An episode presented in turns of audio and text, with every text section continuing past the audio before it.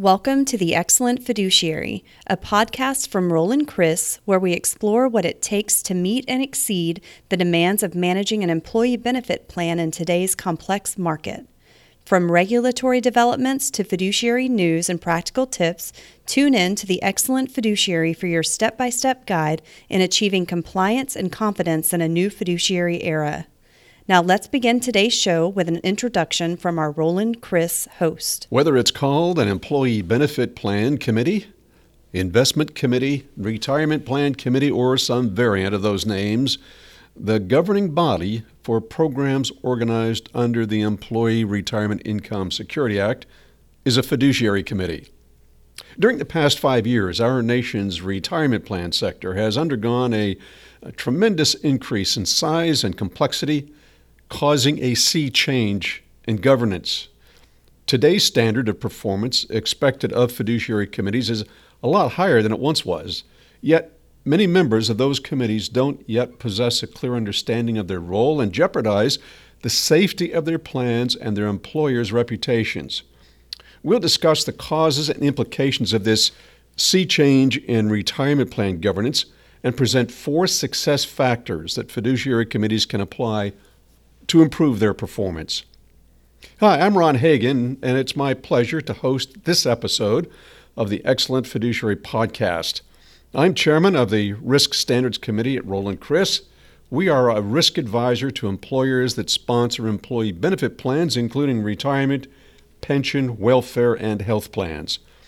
In this episode, we're diving into the, uh, the dramatic changes in the regulatory arena and the external environment that have shaken up the traditional way fiduciary committees operate. We don't want to overlook the fact that the U.S. civil law imputes the severest level of potential liability on people who are fiduciaries. Uh, that's because they've been placed in a position of effectively blind trust. So, for that reason, decisions made in a committee room have personal risk implications for all the members. Your employer cannot indemnify you from the legal exposure that the role of a committee member creates. If a lawsuit alleges that your organization breached its fiduciary duty, one or more fiduciary committee members will likely become defendants.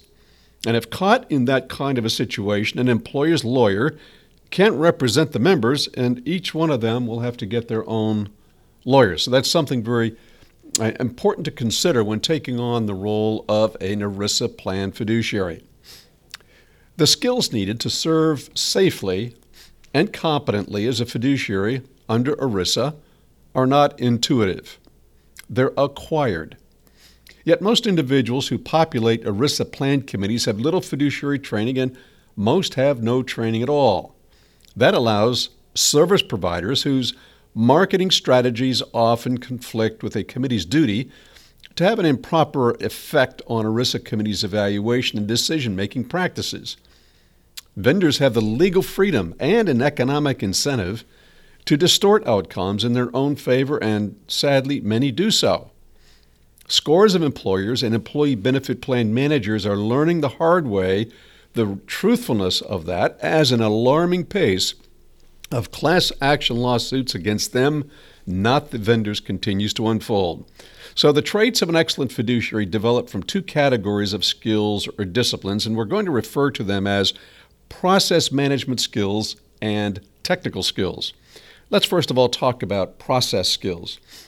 The standard by which the U.S. Department of Labor, the IRS, and the courts determine if an employer and its fiduciaries conducted themselves appropriately is abundantly clear. That standard concerns a committee's process for managing its ERISA plans. ERISA's demand for process quality isn't unique.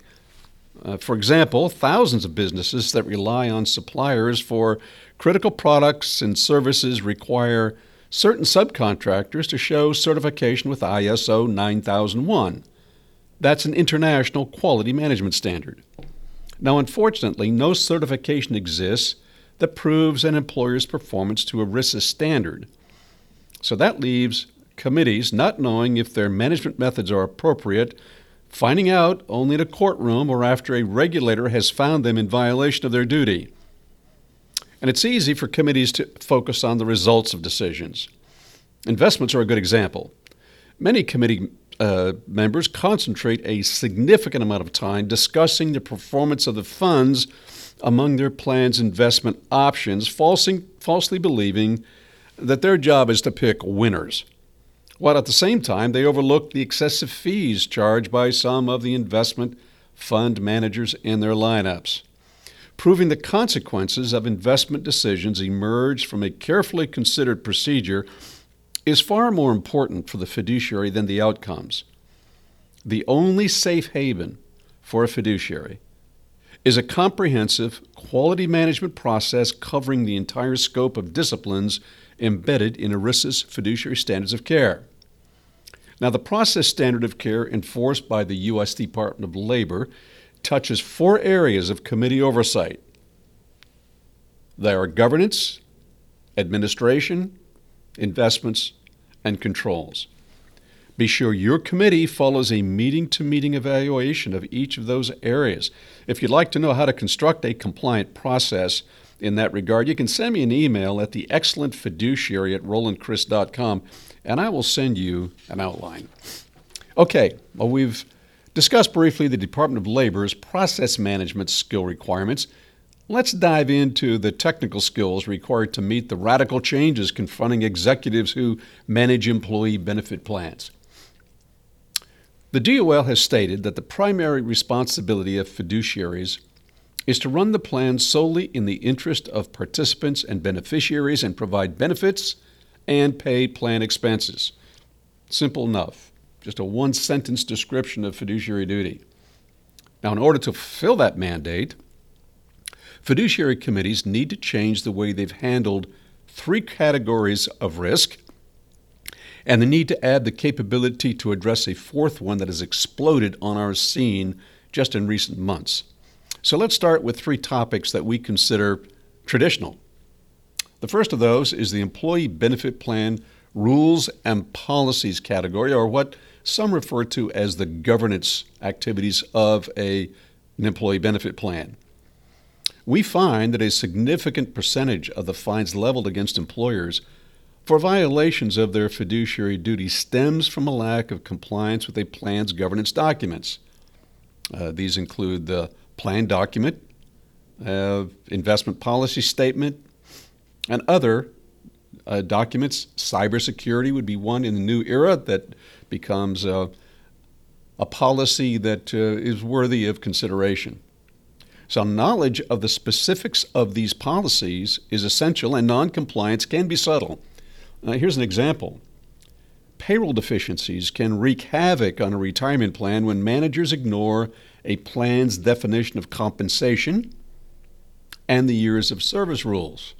So there's the correlation between a breakdown in an understanding or a misunderstanding of a plan's governance policy and the oversight process, which, frankly, in the area of these kinds of administration and operational issues, rarely uh, bubble up to uh, committee level, but they should. A second area that we need to have capability, technical capability to service properly, has to do with service providers' fees.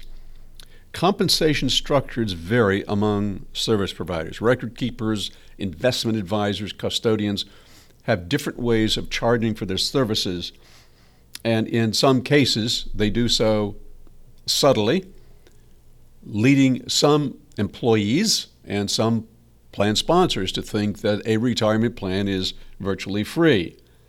Well, these, co- these compensation structures are complex and requiring continued analysis and adjustments to ensure that the fees are reasonable. Confirmation that compensation paid to investors, uh, to, to, to vendors, aligns with the terms of their service agreements requires competency in the methods vendors use to generate their revenues. So, in order to determine whether fees are reasonable for any level of service for which a fiduciary committee is approving that participants pay, requires a clear understanding of how those vendors uh, generate their income. And then the third area that is somewhat traditional, uh, but needs to uh, have a significant upgrade in fiduciary technical capability is the area of investments. ERISA defines the requirements for managing a qualified plan's investments uh, concisely. It says fiduciaries must act prudently and diversify the plan's investments to minimize the risk of significant losses. Well, most fiduciary committee members are not investment ex- experts, let's face it, but they, nevertheless, are tasked with managing their plan's investments. And as a result, it's typical for a committee to delegate some of its investment authority to a third party registered investment advisor. Now, anticipating that, ERISA not only allows that kind of delegation, but it insists on it. It's called the prudent expert principle. Now, even though a committee may hire an investment professional, significant knowledge about investment securities and the accompanying jargon form the skills needed to maintain tight reins on an advisor's recommendation and conduct. Other committees don't use a registered investment advisor. Instead, they go it alone, banking on their knowledge of the securities markets and how to construct and manage complex investment lineups.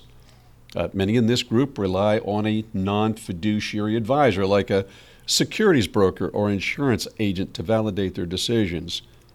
Frankly, going it alone or depending on a broker is very risky in light of how fiduciary risk has elevated over the past couple of years. Now, a fourth area that we're going to need some capability and technical skill improvement is in the area of cybersecurity. This is an area that, for retirement plans, often falls outside the scope of cybersecurity planning for the enterprise at large. That must change. Fiduciary committees tend to underestimate right now the legal burden that the Department of Labor imposes on employee benefit plan managers. Many human resources executives and finance leaders think of cybersecurity as an IT issue. Well, in the current environment, that's far from the truth. Regulatory audits by the DOL reveal it expects fiduciary committees to have an advanced awareness of the cybersecurity landscape and implement a sophisticated control process that coordinates with their information technology managers. Before we wrap up this episode, I want to emphasize the importance of obtaining proper guidance for upgrading fiduciary committee behaviors. The lawsuits enveloping the retirement plan community give us a great model that employers and employee um, uh, benefit plan managers uh, should be observing in order to provide uh, the changes and, and motivate us for the changes that are needed. These, these activities by the plaintiff bar uh, by the federal regulators provide abundant evidence that record keepers and investment advisors need to be kept in their respective servicing silos and they need to be monitored without conflict or bias. Settlements in cases involving excessive record keeping fees now exceed $1 billion. That's billion with a B. It's critical to note that employers, not record, keepings, uh, record keeping firms, paid those settlements. Now, many investment advisors hold themselves to be experts in everything fiduciary, as some like to say. An examination of the typical investment firm's business model finds that they spend little time learning the intricacies of plan operations. They offer little guidance in developing internal controls for their clients, evidenced by the control deficiencies uncovered during annual CPA audits. They lack knowledge in how to implement answers to ERISA's cybersecurity rules but they spend the bulk of their time tracking investment securities markets as they should. That's what we pay them to do, and that is the silo in which they should be kept. An advisor with a different perspective and skill sets is needed to bring about the upgrades in fiduciary committee behaviors that regulatory, legal, and employee related events are demanding.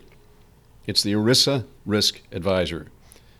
Now, whatever approach you take, you should consider upgrading your corporate and personal risk status to align with the changes that are taking place right before us uh, in the current market situation.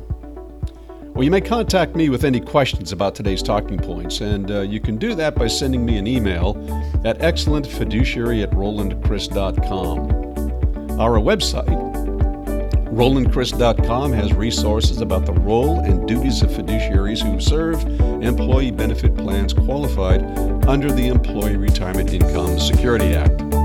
Well, I hope you join us next time, and until then, have a great day.